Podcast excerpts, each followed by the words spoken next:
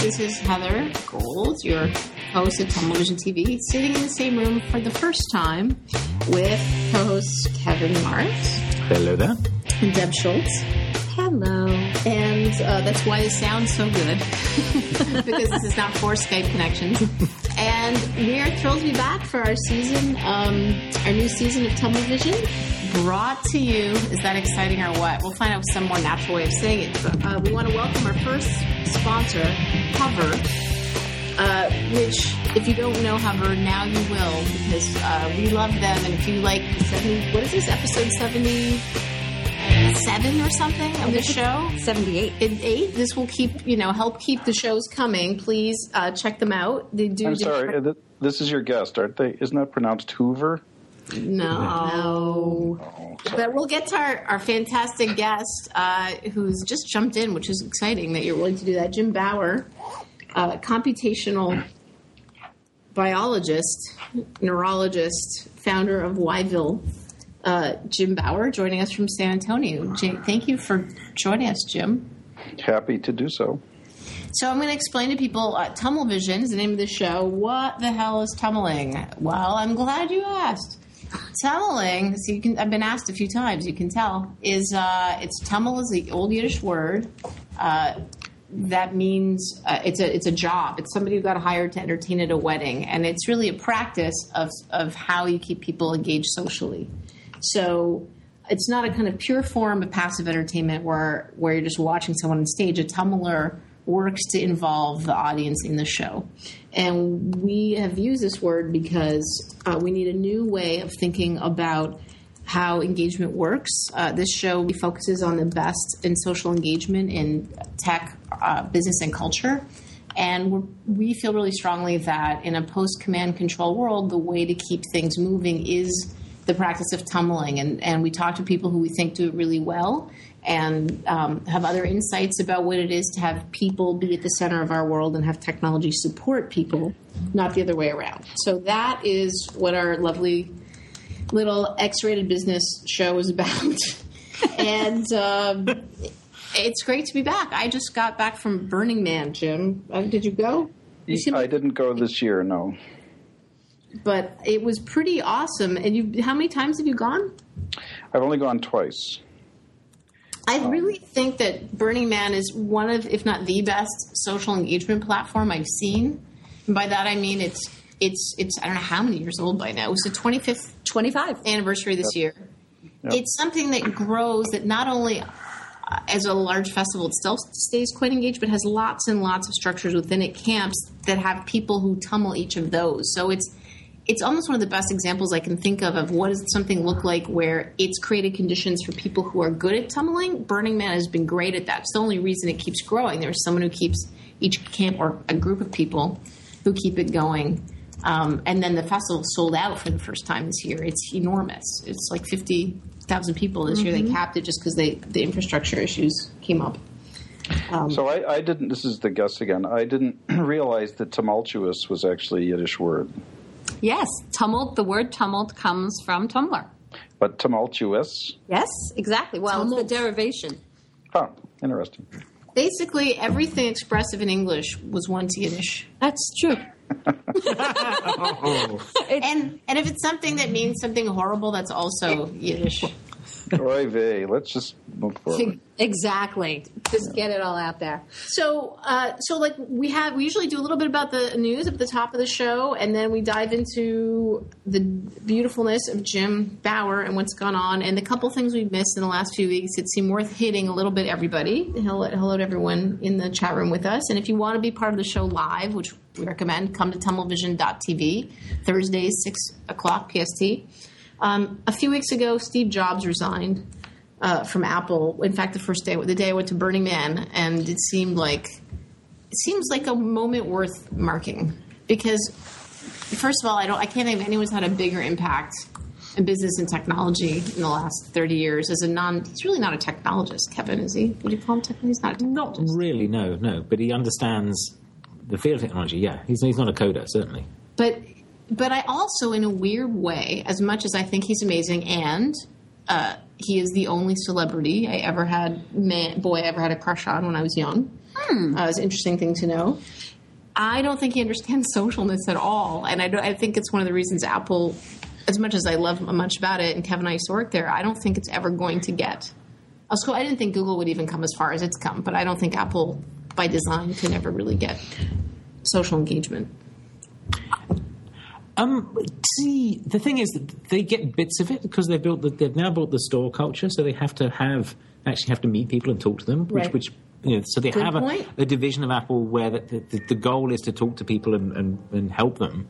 Um, but yeah, they're, they're they're very much a talk from the top organization like no other. And they're, very good at it, um, but there there isn't there isn't a sense of human connection as, as part of Apple. That's very true. I think the way that we talk about social engagement and social web and social software today, Apple doesn't get it. But what I do think is that because Steve Jobs is not a techie and a geek per se, I think he creates tools that enable people who are natural tummlers and social Right. to to um, to more easily do what they what it is that they do. But Hence, it was the machine for artists. Hence, But does he enabled in a way. understand the social impulse? No. I mean, Jim, Jim, I, I have to admit, I am not an expert on neuroscience or computational biology, although they sound like if I were able to be a scientist, what I would like to be. Um, I, how much does your work look at social instincts? Um, well, I guess there are two two quick answers to that question. The first is that I teach a course in neuroethology and animal behavior, which is sort of all about how animals interact.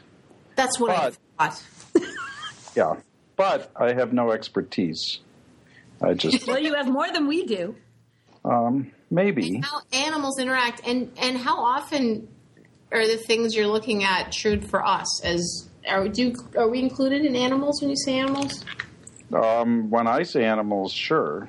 Um, so the core actually, the actually, actually there may there may actually be several of my students listening to this. So anyway, I don't want to give them any clues to what's coming. but the first thing we actually do we actually do is send them out on an illegal field trip. Um, it's illegal because it would take far too much time to get permission from the university to do it. So I just tell them it's an illegal field trip. I will meet you at uh, seven in the morning at a duck pond, and eighty of them trundle out at seven in the morning to a duck pond, and I then sort of give them instructions to observe the behavior of the ducks as if they were aliens, which isn't hard because besides quacking, most people don't know much about duck behavior. Anyway, and we do that for uh, we do that once, and they do it again, and then we sort of analyze the behavior of ducks, looking for certain or evidence of certain types of communication structures between them. So, how does a duck communicate with another duck? Okay. And then once they've done that, I send them off as aliens to observe humans. And uh, they observe humans the same way I've taught, I've taught them to observe ducks. And they come back with all kinds of interesting observations that they never realized about humans. Like, Like, yeah. Well, again, I, I, I don't want to give too much away, but because the whole course is designed to be confusing and tumultuous. Emergent.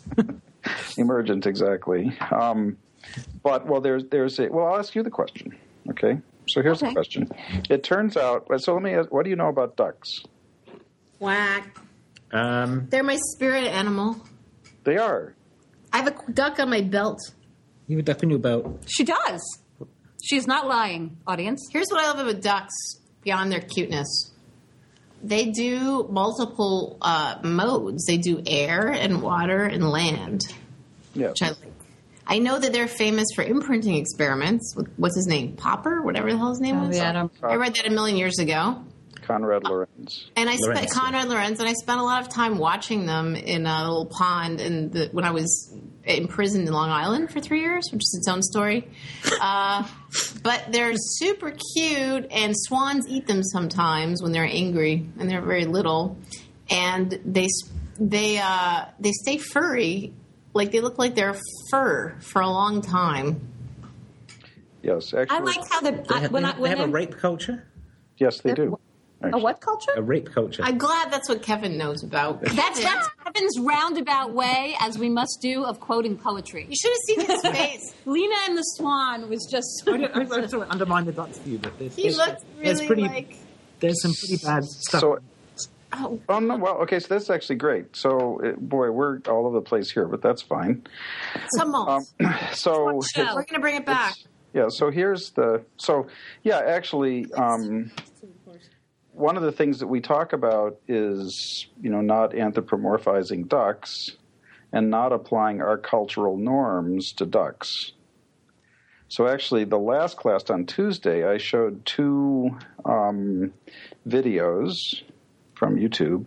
One of two, a male and a female duck, filmed by this guy in his swimming pool and I had to kill the soundtrack because the guy kept grunting. It was really strange. Anyway, the, the the so these male and females were more or less this male and female were more or less engaging in uh, an appropriate type of uh, gender interaction one on one. And the title of the the title of the film on YouTube was uh, called Duck Love. And then, and after the ducks engaged in this particular activity, um, then the female flapped and the male flapped and and then she preened herself and he preened himself and then he hopped out of the pond and went to sleep. Anyway, so then the next video I showed was one titled Duck Rape, where it starts out with four or five male ducks all, you know, converging on this female. And of course the reaction of the, the class was this is horrible you know these males should be taken off and something done to them. At the end of the incident, however, the female stood up, flapped, preened, and wandered off to eat. So, of course, the point was you have to be very careful about how how you interpret animal behavior the behavior of other animals from your own point of view if you really want to understand what's going on with the behavior of the animal yeah, uh, oddly, or sort of, you know, today in class, one of the students said that her boyfriend was now uh, suggesting that she drop the class because he was horrified at this particular, you know, demonstration. Anyway, Well, I Um, mean, so there you are. So they do have a rape culture, but I don't think that's what we started to talk about. Oh, I was going to ask you a question. You're asking us about ducks, yeah. What, what do we know? we're trying to find. I was trying to find out how um, your work with animals, i- how much of it's based on understanding social interaction, social engagement, and then we're going to see if we could apply that to why we're surmising Apple doesn't understand social engagement. In our opinions, in my opinion. Right. Well, that's because Steve Jobs didn't take my course.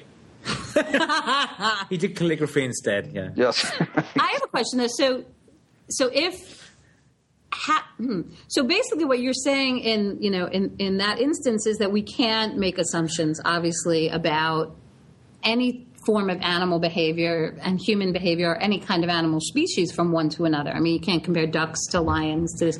But what can you learn? I, I think from- you can in a sense of like I still want to know if people sig- if some species signal certain ways. I think Right. it's interesting to look at how they signal because one thing uh, we don't have online. I, I haven't posted on the tummelvision.tv yet, but I did a talk at um, WordCamp about now. It's almost a month ago about tools for tummeling. The web is very weak at um, at emotional signaling. We we just don't have very good Right. tools, um, and we don't have anything designed well to do that. So I'd just be interested in hearing how almost any species does it in any way.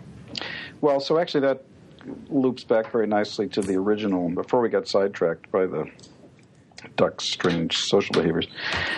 Um, so The duck Duck- thing. yeah, so there, most of communication is nonverbal. You know that, right? Yes, yes. Wait, say it, say it, Kevin, say it. now explain It's bio. phatic, yes. Now, can you, now you're have you're, explain. you're the authoritative scientist. So can you give us the biological proof of that? Even though we say it every week in the show. And Jim, before you jump into it, you need to know that we have drinking games on the show, and a favorite word of ours every week is to say the word phatic communication. That's Kevin's word. So you just jumped right in there. So give us some proof, and we'll we'll testify. Tell us. Uh, proof. Okay. Well, first, it's been it's been documented many different ways. Um, you know, there are all sorts of ways you can that it's been documented formally and officially. But let me give you the example from ducks. Okay, so there's a. It turns out there's a very important social communication between ducks that does not involve quacking. It involves movement. Hmm. Anyone want to guess what it is? Tail wagging. Exactly. Tail wagging. Precisely. So, one of the things that comes out in the observation the students make in the course, because they're specifically looking, they know nothing about this, but they're specifically looking for some indication from analyzing the behavior of two ducks interacting as to what these ducks are using to communicate. And it turns out the tail wag is a central part of duck nonverbal communication. Okay? So then I send them out to observe humans and the question is, what is the comparable behavior of humans?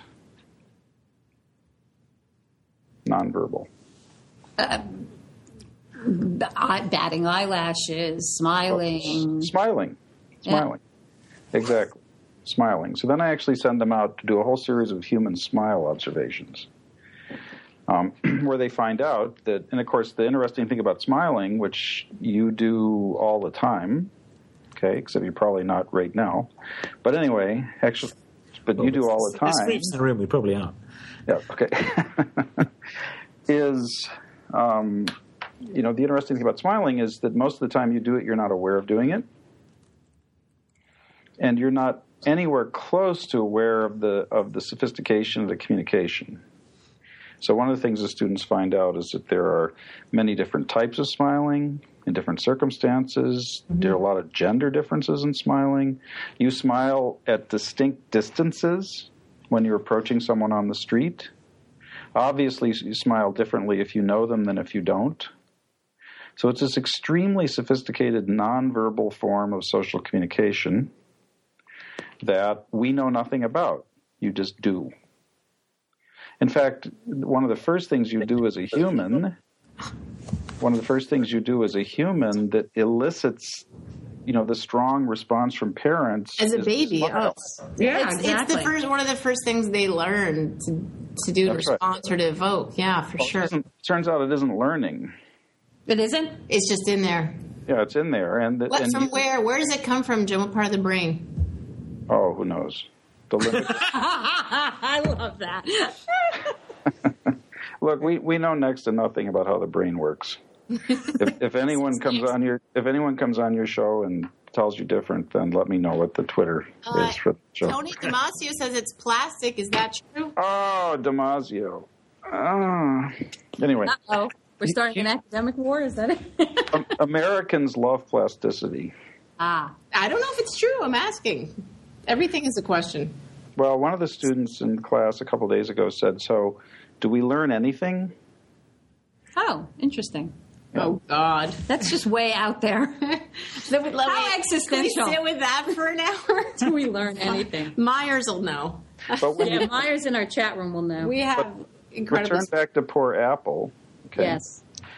and the internet, the internet is really impoverished, you know, with respect to, you know, nonverbal communication.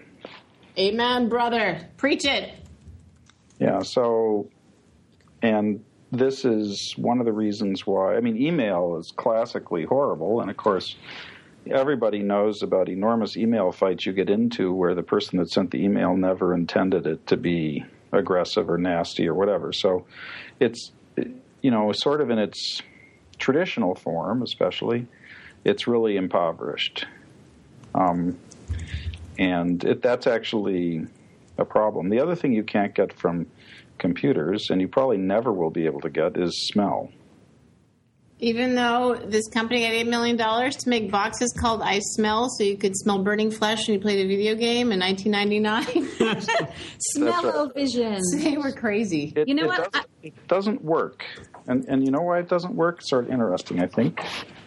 So, why doesn't smell-o-vision or scratch and sniff movies work? Because the, I, I, my guess would be that the smells that they put out. Um, I don't know what the equivalent is, but they're very like there's no nuance to them at all. They Ah. seem very like flat to me, like the equivalent of having only three colors or something. And they don't seem like real smells. They seem very artificialish. Those smells. That's a good point. I mean, I, I mean, people. uh, When they asked me, I got asked eighty million times at Burning Man. Everyone to know why I didn't like kiss boys anymore or whatever, and why I knew I was really attracted to him. It's like, look, it's not like I made a plan, but honestly, it's the smell. it's the smell thing. Which is why I'm glad there's no smell on the internet.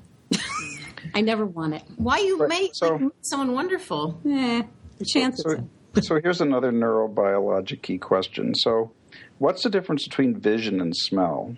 What's the principal difference? Smell uh, is less.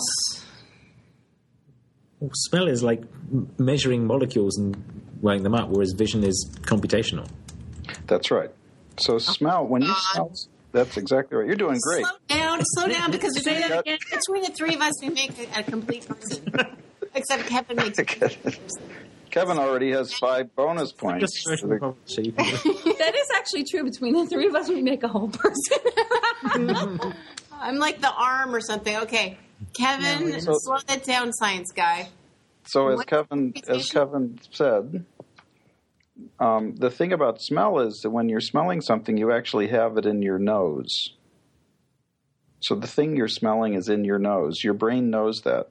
so It's like eating, like it's in you because There's Well, a most, molecule in most there. of eating is smelling, actually, but that yeah, it's in you. So that the brain knows that if there's a chemical in your nose, then the thing that emitted that chemical is definitely nearby. But vision is all inferential or computational, if you want to call it that. I mean, I think what you meant, Kevin, yeah. was inferential. So vision is inferential. You're just guessing what things are based on sort of the particular flurry of photons. it's more guessy, right? It's very guessy. This is why you can go into a movie, for example, and completely immerse yourself in the movie as if it's a fantasy world. But as soon as they pump something into the movie theater that's a smell, you come out of the movie and you look behind you because the jerk is probably, you know, eating something he shouldn't be. Because the, the nervous system knows that olfaction is real for sure, no doubt, because there's no inference involved. Now, it's figuring out what the heck it is that you're smelling turns out to be an extremely difficult problem. But for sure, you're smelling it. So anyway, that's you know, so therefore you can see the problem if you. But olfaction is extremely important to us. I mean, even though, especially in the United States, we do everything in our power to get rid of it as a social signal. Hold on, slow down, slow down. Everything. Who's doing everything in their power to get rid of smell? America. How? Why? Because of uh, Perfumes and processed deodorants. You stuff. have to be clean and deodorants and perfumes. Everywhere, everywhere you put perfume, there are glands that are supposed to be telling people things about you. Mm. That's where you put the So we perfume. use animals' glands instead, yeah. right. Yeah, right. Instead we use animals. Isn't it a way of hiding? Yes. It's it's it's actually uh, the way way I think of it, and this is something that people debate, but I actually think it's a way of putting off judgment. That's what I mean by hiding. I mean, the, when people hide, it's because their fear of publicness is the thing I mostly focus on in my performance work is public intimacy, and for sure, judgment is the thing people run from. Number So one. You want to get internalized judgment, which is confusing. It's a little that- bit like it's a little like like dating on the internet. I mean, one of the reasons people like dating on the internet is because you can actually present kind of who you are without Right. people being able to make a judgment based on the sort of signals that we usually use to make judgments.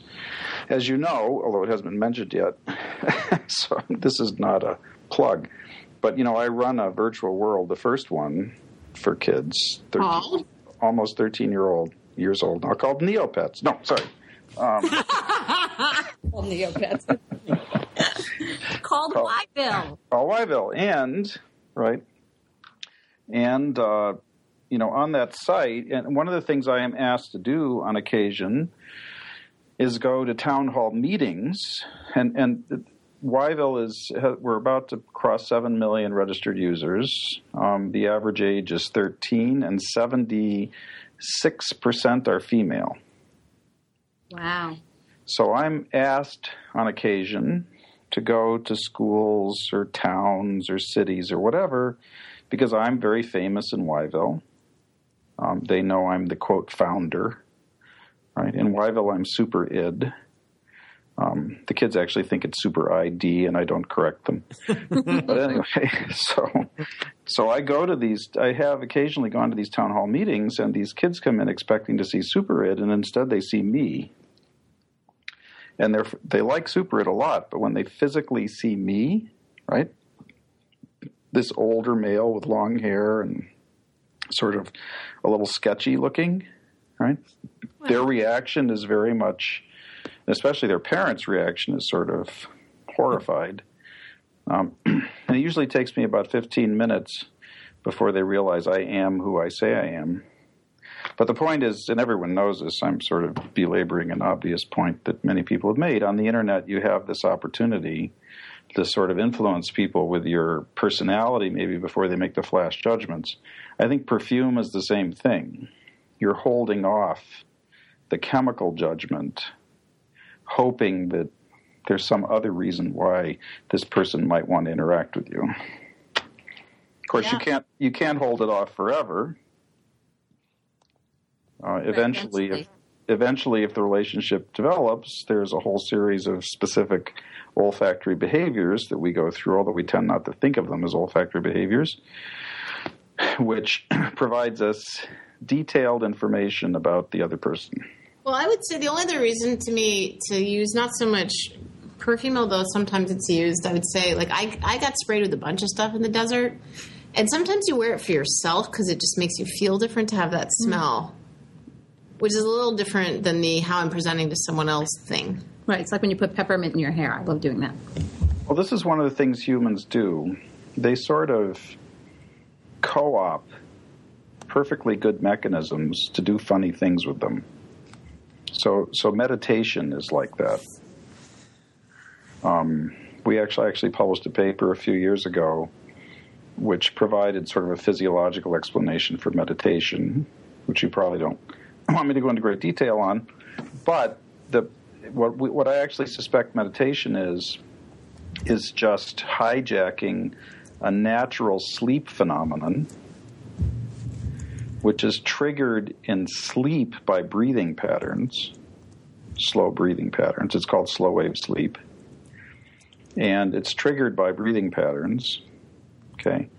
Um, and what we've figured out how to do by controlling our breathing is induce this quasi slow wave sleep memory consolidation state in a quasi alert way. And so we've taken a perfectly good biological mechanism, and because we figured out how to breathe, we can induce it in a more conscious state for our purposes. So I think one of the things we do is co op perfectly good mechanisms to do things that are were never intended, and it could be that covering yourself with perfume and enjoying the smell is that. Um, or it could be you're assuming if you like the way you smell, sort of subconsciously or something, other people will too. But anyway, back to social media on the internet. um, olfaction is a very important signal for us. I, the example again I gave in class today is um, how many times have you gone out on? And it was great. Jim, Jim, sorry to interrupt you, but we're we're losing you a little bit. Can you unplug and replug the mic, and we'll just talk a little bit here while you do that, um, so we can get the, the sound back. So, so Jim is positing, you guys. I just want to pay attention to you. The three of us are sitting in a room together, which is kind of weird to begin with, staring out at this incredibly beautiful view of the bay with the Bay Bridge right there in the ferry building. Since we're like college vibe here. Right. Um, trying to come with this idea that we co-opt these things. Well, as humans, we can become self-conscious and self-aware, maybe the rest of the animals can too, or the other mammals can too, and then we can use some of this stuff. And the, and the web, if nothing else, is a place or the, the net where we need to use um, that kind of self awareness to do some of the conveyance of emotional. And I don't know how much we'll do in terms of smell, but it seems to me we need uh, some transmission for sure to increase around this. And in order to do that, we'll have to become self aware about stuff. And that to me is the, in a weird way, the hope of the web because it will make us. Same way biofeedback can make you kind of healthier when you kind of if you don't have physical sensation around certain things, you can get enough data feedback to go, oh, I need to relax my heart rate. We might learn that our bodies relearn our bodies this mm-hmm. way. At least this is my little amateur hope. I don't know if you can hear me, Jim. I can hear you. Can you hear me? Yep. Yes. We hear you great now. What do you think about that idea that somehow, because we'll have to make this stuff to the degree to which we can make it work in the network, be self aware and slowed down and approximated, it could return us in a weird way to be more connected to these mechanisms? Because I know that a lot of them are unconscious, but I think people in stress can disconnect from a lot of natural. So let me let me. So actually, today there was just a discussion going on on some links, LinkedIn thing about how you make um, profitable virtual worlds. And there was a whole usual discussion about uh, virtual currency and um, you know virtual goods and all that, which would seem like the natural way to do it, given it's virtual. And what I said was, no, I think you make think you make money, you make profits, you survive the way you always have, and that is by providing real services and real products in the real world. So the trick, I think, for the internet is not how you build something that lives completely separate from, but how the internet becomes a tool that actually facilitates what happens in the real world. Amen. And we think that the human piece of it has to come from a person, the tummeling, because we don't think the machines will do something as well. Oh, there's you know the way I think about tummeling is that, and, and again, this I, I hate to probably bore your audience with all these trivial truisms, but you know the huge difference, obviously, between the internet and what we've had for 500 years is that it's not a broadcast medium. It, the wire goes both ways. Yes. Not only both ways, to me, what's most interesting is it goes between all the other the people, not just That's right. you to them, them to you, but them to them. That's right. And so You talk about that so that's communication structure is what fundamentally changes everything and Yeah. is fundamentally changing everything. I mean look at you know i was i saw Carvin uh, the npr guy at a talk or at some meeting i was in like about this time last year and the discussion at the meeting that he was in was will social media ever have a political consequence and then i saw him at south by southwest God, yeah. Who is Yeah. this? And Andy. Andy, andy Carvin. Carvin Andy was asking you this? No, no, no. He was on a he was on a panel Oh, yes. where He's people been- were asking him this. Andy did one of the best TummelVision shows uh, we've done. If you want like a really great, here's how tummeling works, we have a two-parter with him. It's awesome. Oh, And great! Andy is the. If, if when people ask me who's a great tummler, Yeah. and I want to give an example from someone they may know or what he's done, I always give Andy on a you know in in that sense because right now he does it better than anyone in a very difficult space. Okay, and so right, totally So agree. anyway, And I, I you saw him at I saw him at South by Southwest, you know, which is in February, and it, the panel was set up to discuss the same thing. And of course, the moderator just stood up and said, "Well, what topic should we discuss instead?" right. So, you know, the the the power of this technology is, and, and I think that's where a lot of people sort of, you know, get all excited about the technology for its own sake, sort of forget about. Mm-hmm. I mean, so you know, the Second Life guys think you can just live in Second Life forever. Um, so, you know, I think that the power, and again, I, I apologize for being sort of these truisms one after the next, but the real power of this technology is how it influences the real world. you are so half Canadian, Jim. I just want to say. Thanks. Well, I got beat up by Apologize Canadians my whole youth. Um, you all have to, you all have, you have be taken to the boards by Canadians enough, it sort of rubs off on you. anyway, so um, yeah, and and so the trick, I think, to fig- even figuring out financially how to survive Is the real world. is how you how you blend or link Yeah. to the real world. And Men. and Whyville, and again, I'm not plugging, but one of our original, I mean, Whyville came out of 17 years of work that we did in public schools in California, asking the question what form of interaction uh, on the, you know, using this technology supports kids getting and actually I suspect, I don't want to make a strong claim about this, but I think we probably used the E word before anybody else. But anyway, at least it was in our first business plan in 1999. Um, that is engage. Um, so figuring out how to use this technology to engage kids in something that matters to them in the real world was what Whyville was set up to do. Um, so we never imagined that Whyville was going to be an isolated fantasy place all to itself. And when Linden Lab started, and we talked to them, and you know, been around for a long time. Um, I mean, thirteen years. You know, I one of the things I said over and over again is, you know, it's not fantasy world if you really want. So the question then is, given this technology is still and maybe in some sense say olfaction forever impoverished with respect to the cues that humans use for social interaction the question is how can you promote you know and engage people in a way that facilitates and their interaction in the real world? And i think there are a lot of growing examples of that um, but it's not it's not a closed case how you actually structure that we have i mean we have we have kids in we ten percent of the kids, quote unquote, who registered for Whyville in the year 2000 have been on the site within the last month, Hmm. and, Wow. and they're now in college. Interesting.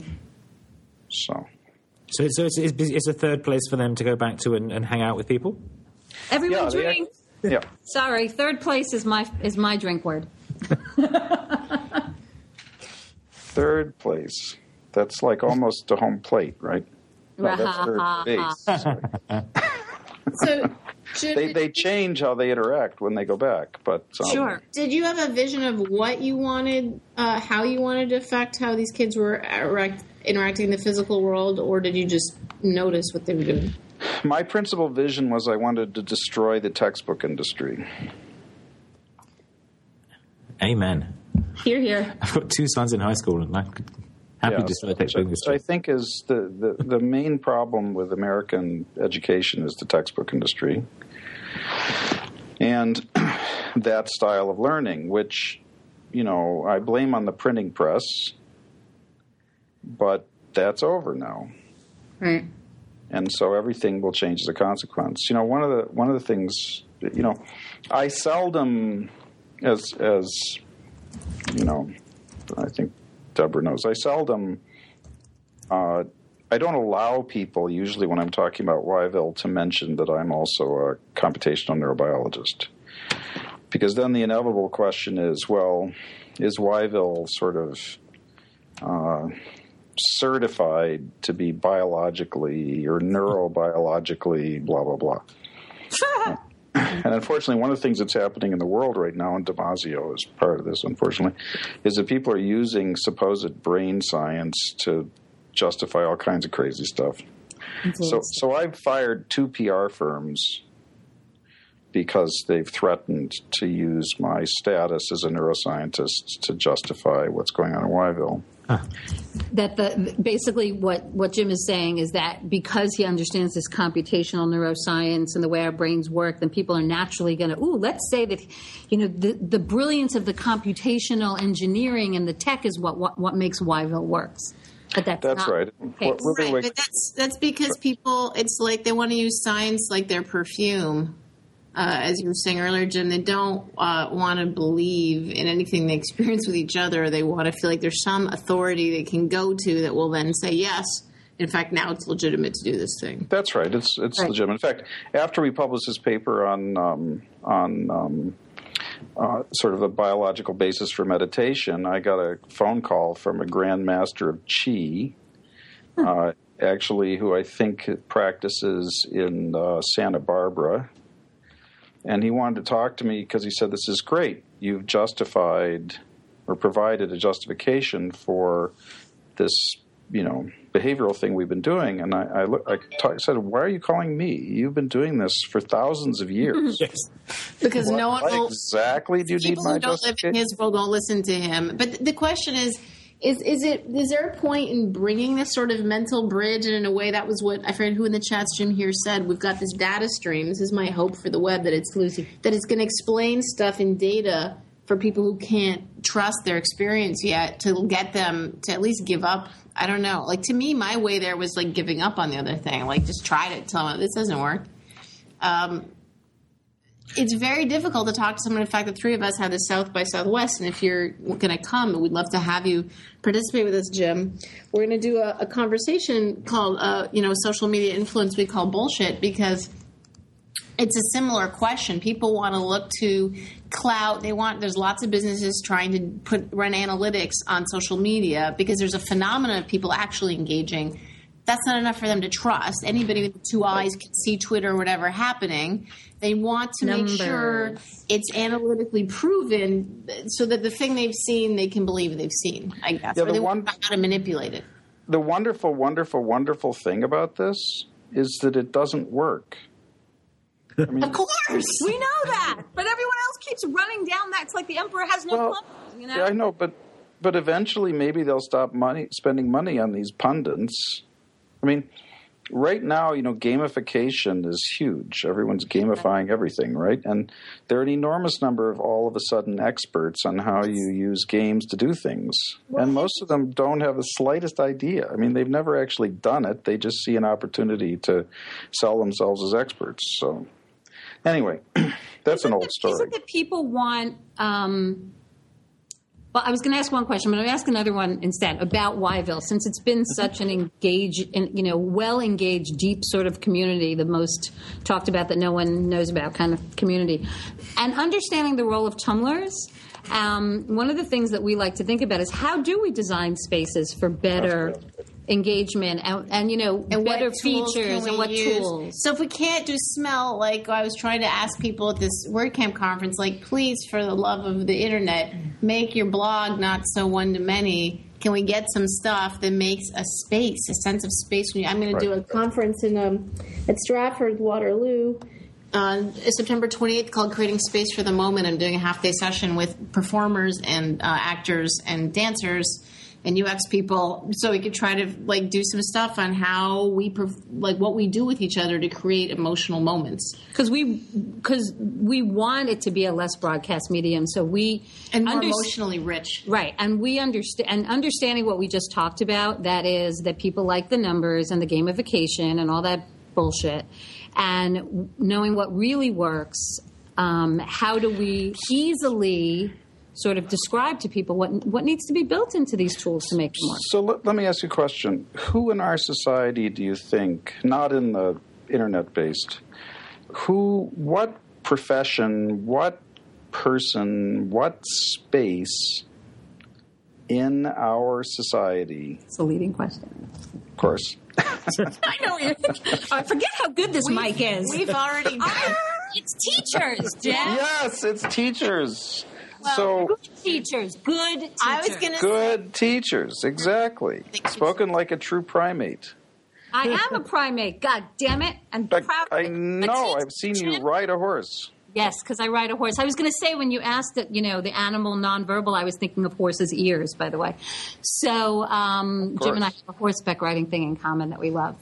But That's a great quote. teachers, I actually think young kindergarten, nursery. Yes, first yes. grade. Third Because I'm grade feeling from mother in the kitchen table, same-ish thing. I, I think people who host at your home a balabusta, if we're going to Yiddish the hell out of the show, which is another uh, Yiddishism for which my grandmother, if she told me, like called me that was like the highest praise, which is, Deb, you can correct me if I get it wrong, not just that you make the meal or that you make your home warm to people, it's you make them feel like they're your family and you help them be together when they come into the space you have. You've made a space, not just food and that is really the key the key thing. And a lot of what i've started trying to do in the middle of shows to not just perform at people but to have that space so i could get the most out of them in the experience because i discovered there was a way to domino effect and scale the intimacy doing that. So I, teachers good teachers and i think you're on the money Deb, with the kindergarten thing. Because if you go to any primary school i bet the most loved person in the school is the kindergarten teacher that's right. So, so the the community management system that we built while we were also building the engine to run Whyville, um, which we just received a patent on. So we actually now have a patent on browser-based virtual worlds. Watch out, Disney. But anyway, um, the other patent that will probably come up soon or be given this year is for this is the community management system, which was specifically based on the way third grade teachers, good third grade teachers, manage their classes. Why third grade specifically? Uh, third grade is an interesting grade for kids because they're sort of becoming social. Ah. And so they are, and they're becoming more independent. What, what do you mean becoming social? They're not social from day one in kindergarten. Oh, this it's a kind of independent social, socially independent. What does that mean? Uh, that means that they're not routing all of their socialness through adults or uh, not you not see, as much anyway. You see it without the approval of the containing, uh, like they have their That's own right. system working by then. Okay, they're, they're they're starting to get sneaky. All right. Right. They're start. They, they're not going to tell you who their girlfriend is. So, so they have a sort of model of the other's mind. Is, is it? That's right. It's, yeah, that's part of it. It's also. It turns out that that's when the cerebellum becomes fully developed. I would think emotionally they've hit a point where they can handle. You hope their own emotions. They're not looking to the adult figure to contain. Yeah, yeah, yeah. Yeah, that's right. So they're. You know, that's right. So of course, Whyville was designed for tweens. Um, it was designed for eight. Uh, 15 year olds or 14 year olds.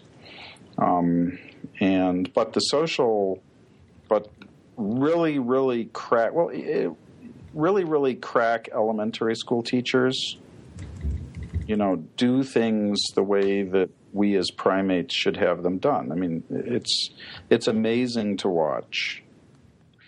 You know, so just as a simple example, um, good teachers use shaping for behavior rather than, you know, just beat on the kids. Most social spaces for kids on the internet essentially uh, have either seriously preclude kids from being able to truly communicate, or if a kid screws up, they throw them out. Right. right. In Whyville, we have a whole elaborate system for keeping track of, you know, sort of what kids are doing and watching for events or activities that may not be what we want in Whyville. And then we have a whole system to shape their behavior. Right.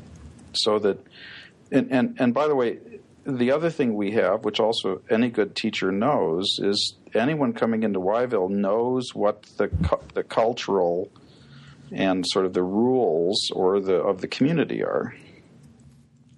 In fact, in order to chat in Whyville, you have to pass something called the chat license test, which is basically a way to inform them about what the rules are in the community. So, the and and and, and good cl- classrooms that what work. What is that license test? What's it like?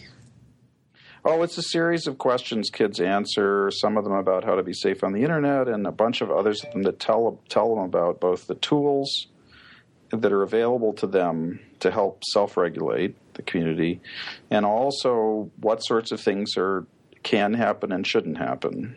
Mm-hmm. Okay, the the reason that that's important is, and again, I, I really apologize for all these truisms, but you can never enforce good behavior in a community. The only way a community works is if all of the participants want it to work. And in a good classroom, what the teacher constructs is basically a space where all the kids feel like they want it to work. And a core part of that is that each child feels like they're making a contribution. Yeah. That's what that's what user generated content really should be. That's why you know we I mean we introduced the first avatars that kids themselves made 13 years ago. And one of the reasons for that was to give them a place, a way that they could actually contribute in So a way how- that's directly related. So, Jim uh, Myers wants to know how are you handling bullies I beat them up. in public? Yes, we actually put them in stockades. So we have this we have this mechanism in Whyville called taping, where we put duct tape on the avatar, the mouth of the avatar of the kid if they've done something they shouldn't do. Dude, you're like the first person. You know how many shows we've done? 78? Where we've talked about would somebody let you change the avatar of something? You were the first person we've talked to who's actually done it. Yeah. So so we put a duct tape on them.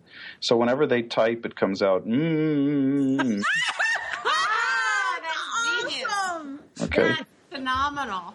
And if you mouse over, it actually says, "I've been duct taped for three days," and the kids know what that means.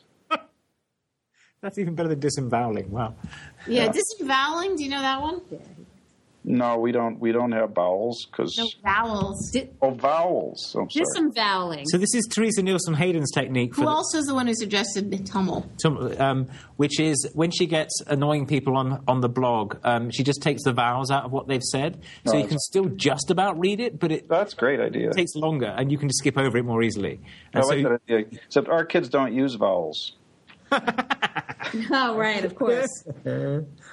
So, but there's, I mean, some of the other games have the um, if you kill somebody, a skull and crossbones appears over your head and follows you around forever. Um, There's there's a similar idea to sort of mark you down as someone who's who's transgressed. The forever part is the is not right. Yeah, right. You, you have, Have to to give. learn. yeah. Yeah, well, I mean, it may not be forever. I, I, I don't know. It's just, I, I, I don't know as much about this as my sons do, but I've, I've seen these little skull and crossbones things. It's Right. like, There are, but there, there are other big and big big complicated parts of this. So, for example, um, we actually have perp sheets, so we keep track of you know kids who are you know causing trouble, and we sort of watch, and we can change the the rewards and the demerits depending on you know uh, how they're progressing and et cetera. There are lots of mechanisms for kids themselves to help enforce and or to, to shape other kids' behavior. So um, in Whyville, you're innocent until proven guilty, which I realize is a strange concept these days. Um, but but one we believe in. And then the Tummel part. So here's another question. And and this you know I it puzzled me for a long. So the way Whyville works is that there are there are kids and then there's a senate. The kids actually elect senators the senators basically mediate between the kids and what are called the city workers, who are the people that actually manage the site, who come onto the site and are, you know, are identified as city workers. And I wondered for a long time um, why this, uh, you know, why this worked so well, why kids sort of got this form of governance. And there are a bunch of city workers. They each have different personalities. They're known to be very powerful. Okay, the kids know that we're very powerful. We can do things to them. We can send them to random websites, you know, just to show them we're powerful. And I'm I have lightning bolts. I'm sort of giving away the answer. But anyway, so the question is, why does this work so? In some ways, we're tummlers. That's what we're doing, right? Um, so, but the question is, how come the kids get this so easily? And, and I think Yeah, which piece? Isn't it that you whole set the tone and then they understand that, that that's the tone of the place? Is- No, but there's something really intrinsic. In, if you watch how they do it, they just get it. You don't have to give them long explanations, you know, and they're and they're very they like it. So one of the things, for example, they clearly like and they talk about, they all have their favorite city worker. They know our personalities, they know our characteristics. They know we're very powerful, but sometimes we make mistakes. Right? Um, so they just they, they really understand the sort of political structure of the space and it puzzled me for a long time until what I realized we built basically was Athenia. This is Athens. Yeah. Hmm. We have a we have uh, You have basic- slaves? No, no slaves. It's minus the slaves part. A better version of Athens. So what we've actually built is a polytheism. Oh, It's polytheistic. You know, we're Because you, you guys are the elementals. You, you you go around doing strange things, and they try and make sense of you. Yes. And they know they know we have relationships with each other, so it's very much like you know a, a strong polytheism, and the kids really get it. What that allows, from a tummeling point of view, to to keep stealing your word, um, Don't, Don't steal it. Keep using it. free. Use it everywhere. right? Spread the love. we're giving it away. I was going to tell my vacuum cleaner deal. Anyway, I was going to thank him for. Anyway, the um, so yeah, I mean, it, it turns out I'll make the proposition that it's much easier to tummel something if there are multiple people at the level of city workers that are involved in the tumultuous process That rather than Rather than just one. rather than just one. yeah, when I, I so I teach workshops on how to do it, Uh huh. and you need to have a certain number of people to have uh, social dynamic because what, you're Right. do, what I'm doing is sculpting social space and teaching people how to do that, and there has to be enough that it feels social uh, in order to do it. Right. With kids, and one of the interesting things about tweens is they're sort of independent and they're sort of not. One of the things that That's true of adults too, by the way. it is true. That's right. No, it is. It's also true. That's right. We do. I mean, we we we are sort of we do seek mentorship. America all wants just a big top. Sorry, I was watching the political discussion on the Twitter. I mean, some places I think people want more to be let, right? Like the notion here of leadership is someone knows what to do, it's Tell me. done, and tell me, and and you have an answer, and that's the leadership. Yeah, yeah. Just so we're all engaged. The reality is anything that's going to work with everyone has to involve everybody, but there's a tremendous desire that's a very emotionally young addict style, someone take care of me behavior. That's what I see anyway. Well, what I keep hearing is the media talk ranting on and on again about how we need an authority and we should be uh, paying attention to authority, which is another way of saying, please don't destroy my job. yes. Yeah, good point. Yeah. It's So- a sense of, of um, people don't like uh, ambivalence or not feeling safe. So it's an answer to that. It's a belief that it will make them feel safe. Yes, exactly. Exactly. They believe that's the way to get it. I, I'm not, you know, if you ask my, na- I, I live on a ranch in Texas, and for sure, if you ask my neighbors whether they want someone telling them what to do, they'll, you know, tell you otherwise quickly. I'm not sure how. I mean, the internet sort of says, I think that most of us don't.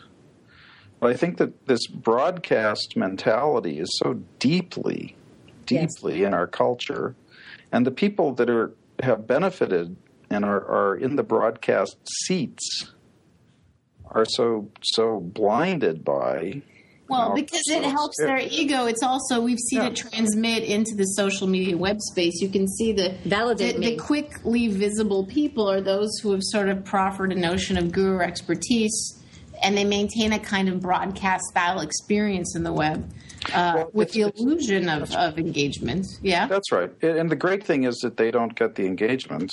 That's great. they don't want the engagement. No, that's right. Yeah, that's right. They don't want it. Well, they, they want it. They hope they get it so that they can keep justifying their approach, which does not involve engagement. They want followers. Just it, you don't need higher math to figure out that doesn't work. Um, So, but you know, since we're, we're all in agreement on this, but I think it's worth slowing down and spelling out. So, Jim, say more, maybe, and really piece out why it's clear to you it doesn't work. Because people don't go to those sites. Such as, They do that. Oh, there are um, what? Uh, so I'll give you a funny little story. This is from years ago. Um, to give you sort of an example, and there are lots of examples again, so I, I apologize to your sophisticated audience. But years and years ago, like seven, eight, nine years ago, Berkeley, the School of Journalism, put together a one day symposium on kids on the internet. And they invited us, they invited Neopets, uh, they invited the BBC, uh, they invited, you know, uh, Time magazine and other people that were all building sites for, for kids on the internet. And I asked them when they called me, did you invite any kids?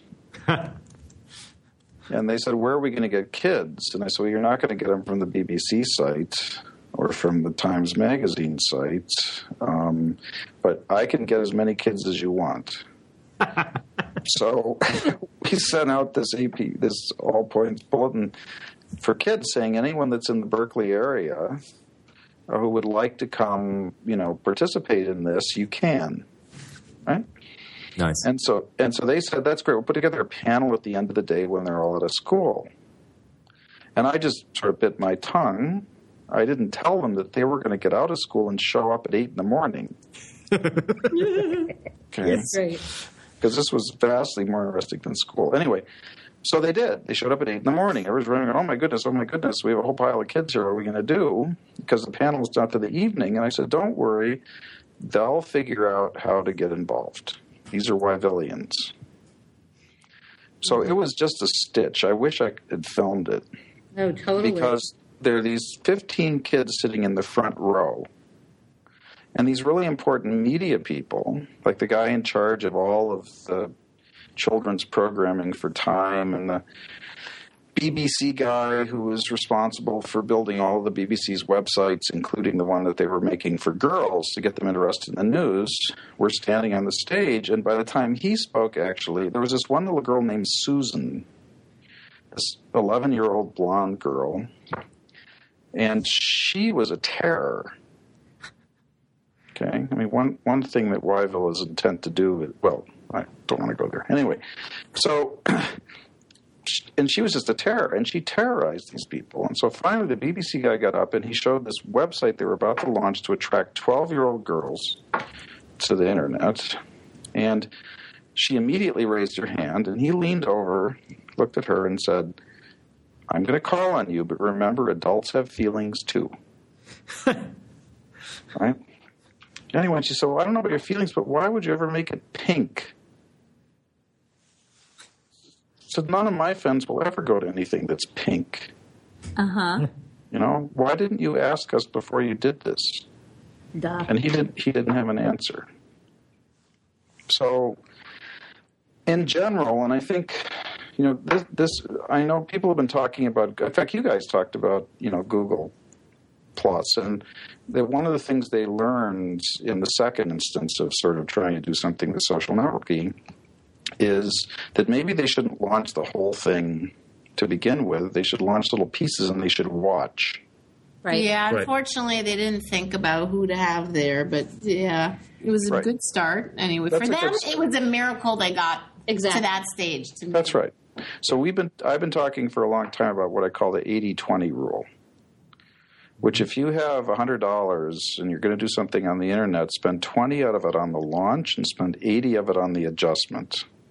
Yeah. Yep. Oh, interesting. That's a, But that's an inversion of a broadcast linear Totally. model. In which case, if you look at Film Find funding, where you you focus on the launch, which is why if you go to South by Southwest now, and all these people want to launch their startups there, they just are morons. noise, noise. It's like they spend a ton of money because they think it's like Cannes or a, an old style launch event where something about that is the thing that pulls people and then you try to hold on to some of them. That's it's, right. sort of, it's sort of the old uh, Civ model of, Yes. things are done because they can't conceptualize engagement. Of course, they haven't designed that into most of the shit they're building, so they don't get it uh, eventually, the engagement. But did we, so you talked about um, the kids coming and, and asking these questions at, at this conference, but, you know, to get back to what that was in response to, what do you think makes uh, shows that if if you're trying to systematize or you know uh, expertise your way out of having a human tummel those people, like what makes you realize believe it doesn't work?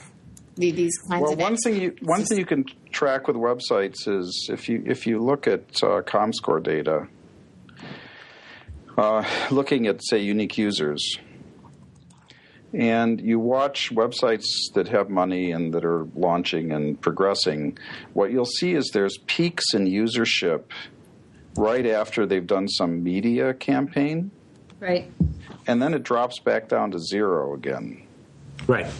and then they do another media campaign. It goes up again, then it drops back down to zero. We have 7 million cumulative res- registered users. We have never spent a penny on marketing, Right. right. except me. And you can already you can already tell I'm sort of not good at marketing.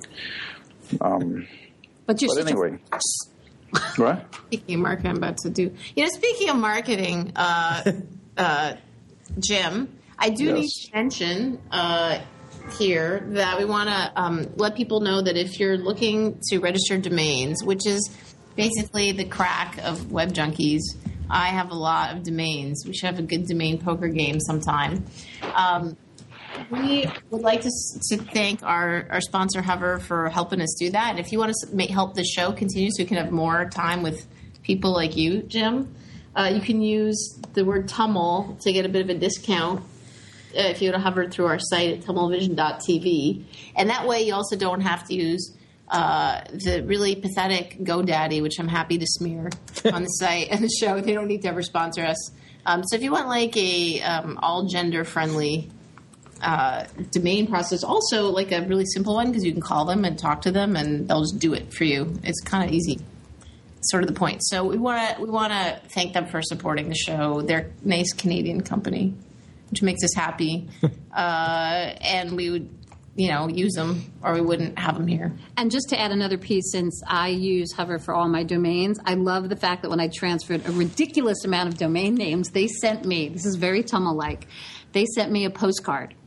And I got in the mail a physical postcard that with a thank you on the back.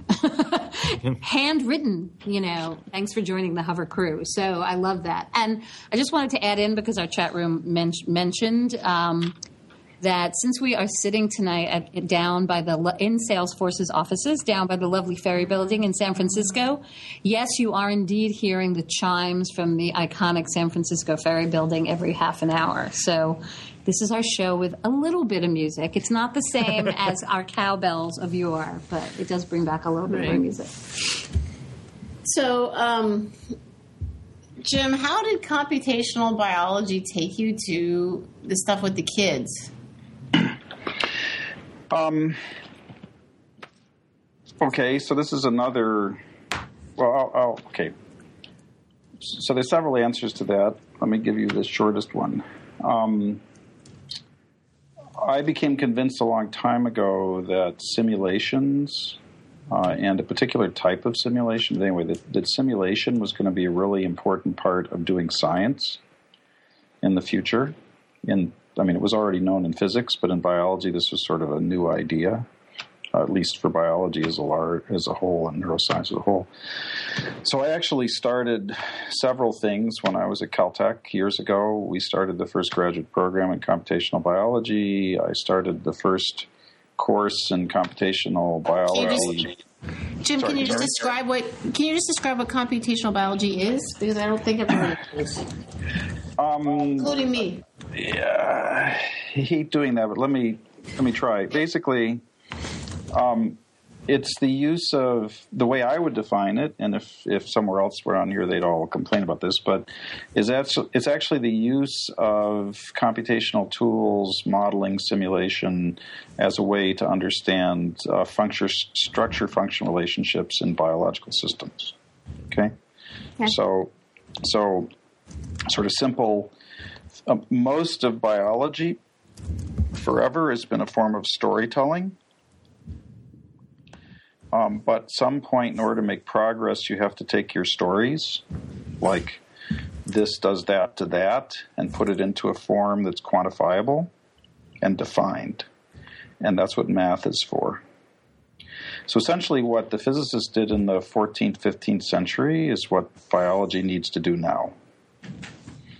So, I started all. I started the first journal of computational neuroscience, the first summer course in computational neuroscience, um, the first international meeting in computational neuroscience. I built the software system that's now used to do computational neuroscience around the world. All that stuff in an effort to convince my peers. And, and by the way, one of the reasons I was interested in simulation was not only because simulations provide a great tool for doing science, they also provide a spectacular tool for doing constructivist inquiry based learning, which I was also trying to do with graduate students and postdocs and faculty. But I also believed that simulation based learning uh, and games as a sitting on top of simulations and other forms of interaction, not only games, sitting on top of simulations would be a very powerful way for humans generally to learn. So in 1983, 84, I started building spaces on computers that were sort of simulation based. In fact, the first virtual world that I built was in 1986 it went into the LA public library system. And I'm not kidding, not kidding. The, the motif was a corn farm in which you actually harvested and planted corn, so there's a corn economy. I'm not kidding. it was built in HyperCard. But anyway. HyperCard. Yeah. So so so that's why I was interested in, in simulation and modeling, and as a way for kids to learn. And I knew the social piece had to be there as well, and so that's kind of where Whyville came from. Mm-hmm. Now, many years on, okay, I've sort of given up on my colleagues. That's the um, beginning of, of freedom, isn't it? yes, and but however, I mean, uh, recently I was meeting with the, or I was in a conversation with the president of the UT school that I'm in in San Antonio. And I asked him, I said, Does it bother you at all that there are currently 20,000 children in Texas who are 15 and know more about computational biology than the faculty of this institution? And he just looked at me like he didn't know what I was talking about. And I said, Don't worry, they're coming. So one of the underlying motives for, if you want, for Whyville is actually to teach kids something about the style of education that's possible and the style of understanding that's possible if you actually build things on top of simulations. Mm. Um, so that's sort of the link between what I do professionally, legitimately, more or less, in science, and one of the things that's going on in Whyville. Um, right. So I, I think it, I think I mean it becomes really engrossing. Like I make shows, plays, and sort of social art where I uh, involve the so-called audience and stuff. And I think you know once you have a goal of a thing you're trying to reach, I just think it's hard not to get involved in the process of it if you start seeing the process being sure. part of the problem of how you're trying. You know what's getting in the way of getting people to the place you want to go. So yes. then you're going, oh, I want to do this thing, but to do this thing, all this other stuff has to happen differently. Yeah, well, we're again, it's a truism, but we're motivated by outcomes, and and delayed gratification doesn't work real well. So one of the nice things about the kind of space that people are building on the on it's not only us now, but people are starting to build on the internet for kids to learn, is that the learning comes as a consequence once once the motivation is there, and once the context is there, then the learning comes driven by them. Right. But that's but that's not possible with a textbook and it's not possible in a broadcast medium. It's not possible with the science professor standing in the front of the room lecturing to 300 people in seats. It just doesn't. The technology doesn't work. This technology can do that. I mean, we have you know tens, hundreds of thousands of kids engaged in things in Whyville like you know physics. They don't even know they're doing physics. Right.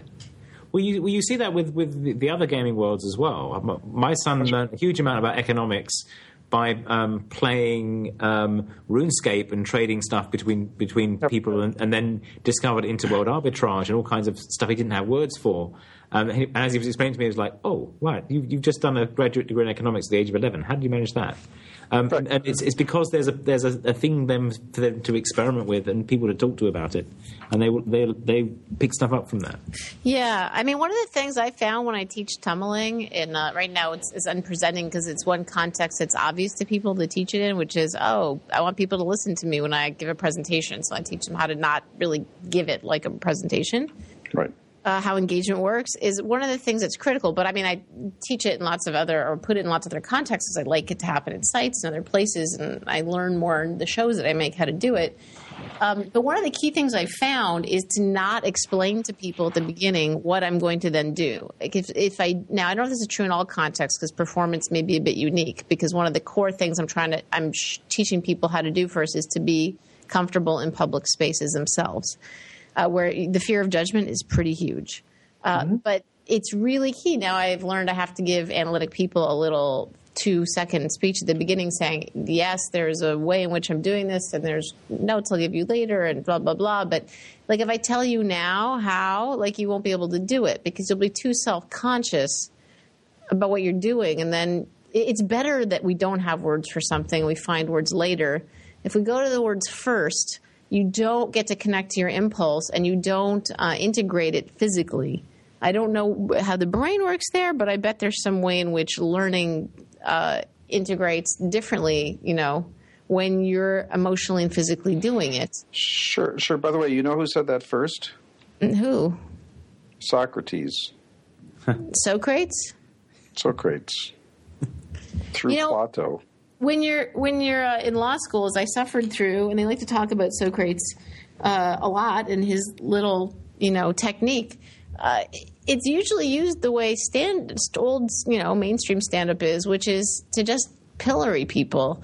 Right. There's usually no true engagement because the judgment manipulation is so heavy. He would be really pissed off. but they get to quote him as an authority. He, he might even commit suicide. Again. Again. But, you know, the, so one of the, uh, I told you that I really don't like pulling the neuroscience card because I think it's mostly bullshit. Right.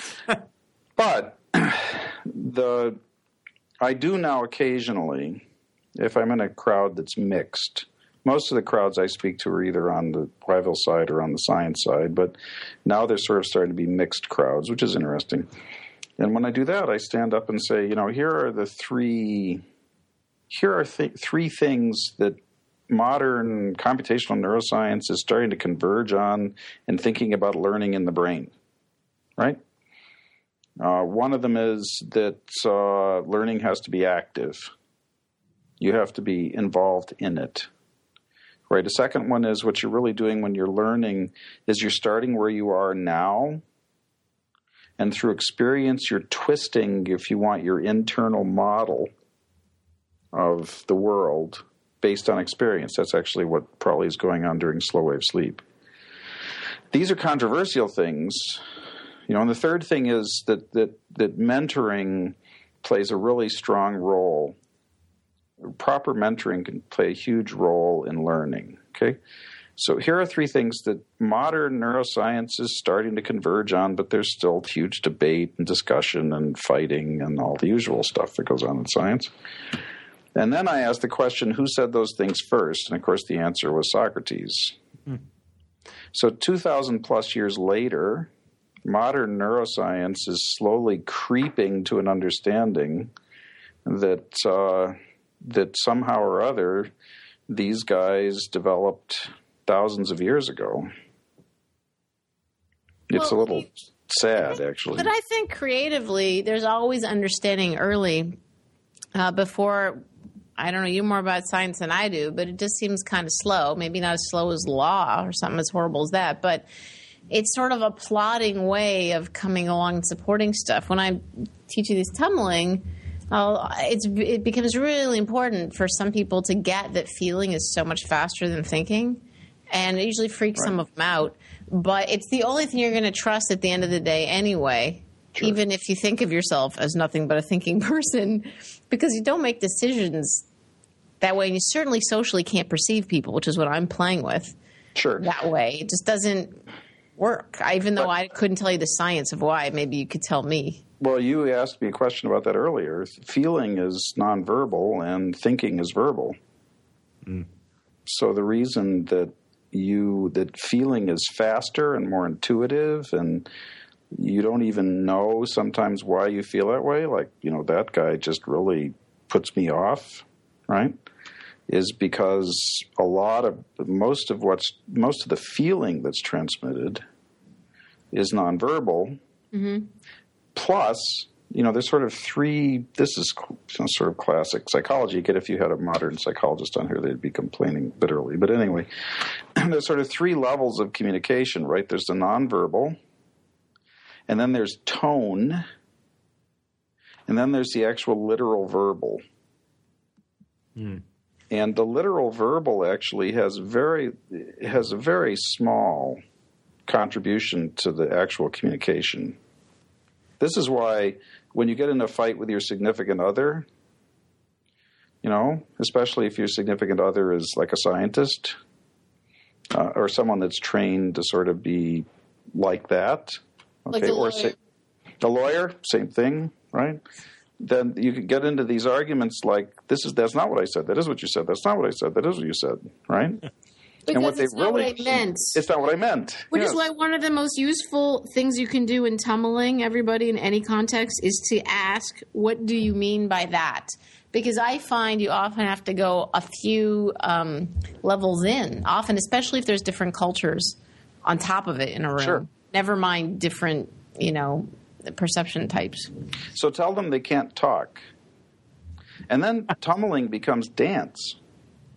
Well, yeah, contact improv for sure. It's dance anyway, but it's even more, yeah, Yeah. Yeah, absolutely. I mean, well, I, I would love to know. I don't know why I would love to know it, but uh, I am curious about the explanation of how I feel what everybody else feels, which I'm doing a lot in a room. Robert Grubb, this guy I met at Burning Man, who's kind of an amazing guy. I feel like you should know him because he lives in Austin and he's an old hippie. And he's brilliant, and I know all his kids all run amazing startups. Mean. That's so mean. Hey, people, you know. No, I mean, I think he was amazingly cool. I think you guys would have awesome conversations. But he was saying it was because I don't know if this is true. I went to Woodstock. Did he go to Woodstock? I think, yeah, for sure.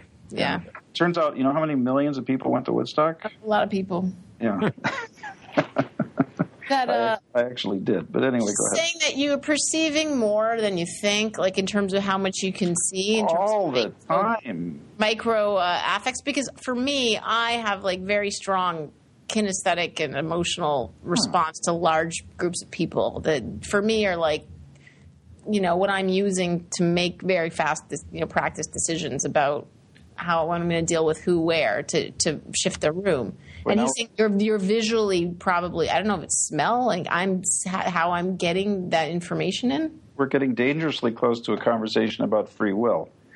But well i think myers would love that so maybe we could go there for him yeah, Isn't was isn't that you know you were saying about the, the feeling and the non-verbal? Isn't the verbal the, the rationalization that you make after you've had the feeling?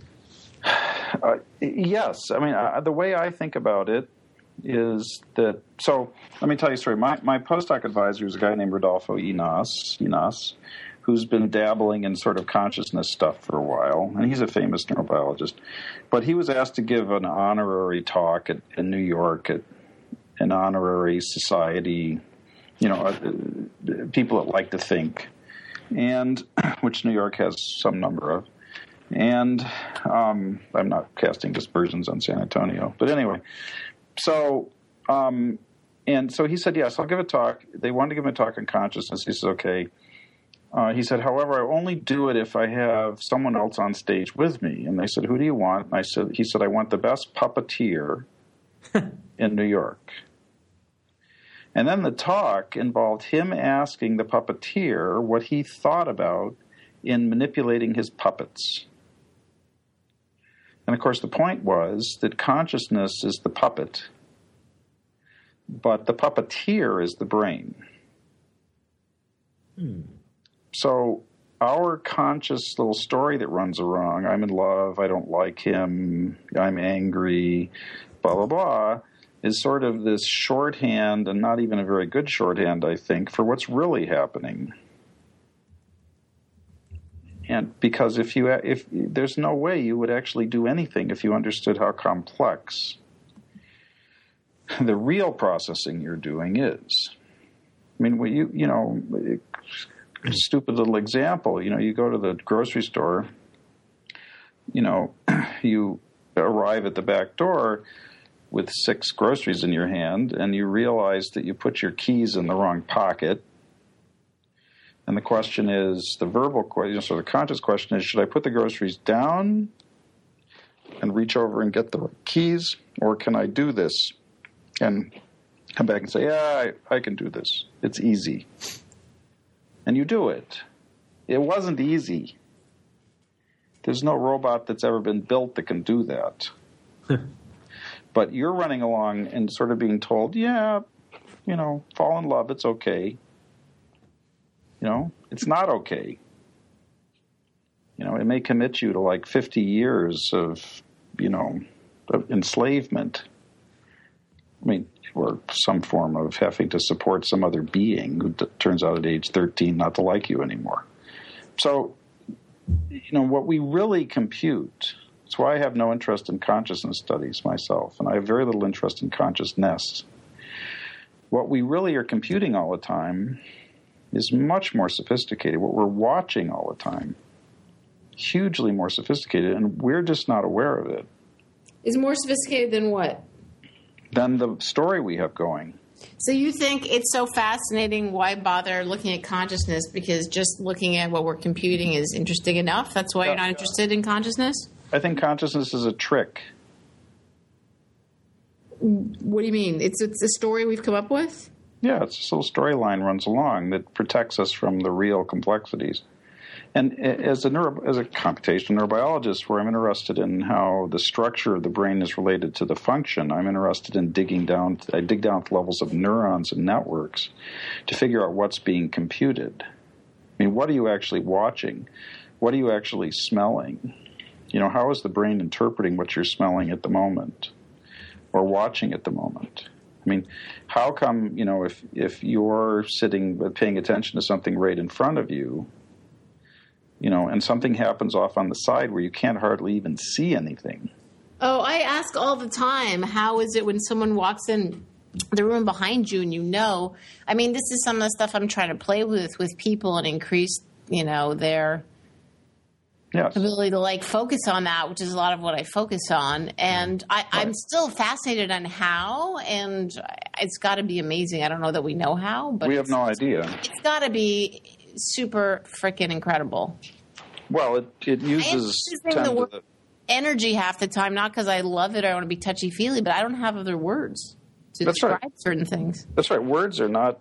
I mean, poetry is better than usual but poetry is sort of some funny version of tonal you know uh, i mean good poetry is some funny version of you know sort of tonal body image well, stuff it gives you rhythm like with stand up when you get enough rhythmic stuff to it and, and comedy is like half yeah. rhythm to me um, and this kind of social play, it gets you past pure like abstracted out thinking. There's some sense of feeling and Right. sensation. I mean, people I can get them to know what I mean, but a lot of it is to get past the the words and I love words, but man, they they're terrible for talking about how. That's why I'd rather have people do it and then just play with it and they can feel it. That's very clear. As opposed to like I'm just gonna I mean, I'm gonna probably end up writing all this stuff out in a book anyway, like here it is, but it's not gonna come close to doing it. Hmm. But but isn't a lot of the verbal stuff there because you're constructing a simplified narrative that you're then going to use to try and convince somebody else of Yes. your worldview, right? Yes, yourself and, and you. Yes, huh? Yeah, Yes. both at the same time. Yeah, You so have there's convince a, yourself first so that you can be convincing to the other people. So that's there's- right. But but whether you convince them or not probably depends as much on um, you know your eyebrows and you know the position of your arms and the position of your legs and you know whether you took a shower in the morning or not as your verbal. I mean, just look at look. I mean, again, it's this is sort of all patently, but look at commercials. They're trying to convince you to buy a car. As you know, if you write down what they actually said to you, it doesn't make any sense. That's how feeling, but it's about feeling. So here's another question for you. Robert Grubb was telling me uh, that, that this stuff, this kind of perception feeling stuff, is somehow stronger in women than men biologically. Is that true? Um, oh, we know now? uh, it sort of depends on how you define things. Uh, so here's here's something we do know about women. And by the way, I mean, just to be clear, sort of a you know statement of. Um, um, so one of the things I tell my students is that I know nothing about animal behavior, but I refuse to teach any courses that I'm an expert in because it's horrible for you and worse for me. Oh yeah. Okay. So that's the first thing. And the second thing is the stuff we're talking about now. I mean, the, the work that I do is the, scientifically is the level of, you know, single neurons, their ion conductances, you know, how they communicate with each other synaptically, you know, stuff like that. So my real expertise is not at sort of these cognitive meta levels. Just just a disclaimer. Okay. But you know, I do know a few things here and there. And one of the things, for example, that we know there differs between males and females is the structure of their attention. Yeah, that's what he's talking about. So explain more there. Oh, you know what? Here's what we're going to do uh, because we're getting near really the end of our time for a regular show, and this is just going to be incentive to you, dear listener, hopefully more than listener, who's hearing this, to come and be part of the after show. Um, we're going to put this in the after show uh, about the difference in the structures between male and female attention. Because who doesn't want to know about that? And also people who are intersex. I want to know about that. People who are neither male nor female. So that uh, we're going to get into after the show, but we're going to just wrap up our regular time. Deb has had to leave us, but Kevin, you've once again managed to say very little except the most important things. All show, all of the insightful, correct stuff has come from Kevin. Thank you, Kevin Marks, for bringing I'm your. just, I'm just summing up the, the actual insight. He's so bashful. Oh, I knew about duck rape. Oh, I just happened to think. and I want to thank Floozy Speak and Myers, and this is where we do like the, uh, you know, what was that polka dot door? The show where they look out to the kids, Kali and Zeno and everybody else. Uh, if you want to help, you know, keep the show going. wait. And what? But wait, But wait. that sounds really bad. Kirsty to say out Dina, who's joined us, Corey Doctorow uh, put a word in out there, which was awesome. You can uh, go to iTunes and give us a review if you want to support the algorithmic process of Apple, uh, saying that this is worth listening to.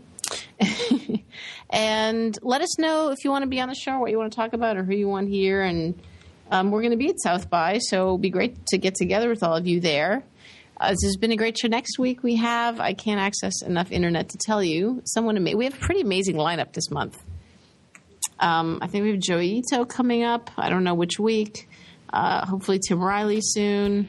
I don't know who's next week, but we'll tell you. Uh, sorry for the amateur hour here on the on the reference. Uh, thanks to Andrew Hazlitt for producing our show from Baltimore. Uh, Kevin Marks. Anything you want people know? Um, nothing comes to mind straight away. We will be here with Gilad Lotan of SocialFlow uh, next Thursday. If you want to hear serious, accurate data about social media behavior from a very smart ex-Israeli, you should join us. Uh, if you want to hear really proof of why media, social media influence is bullshit, he will give it to you uh, in, in language that the bullshitters love.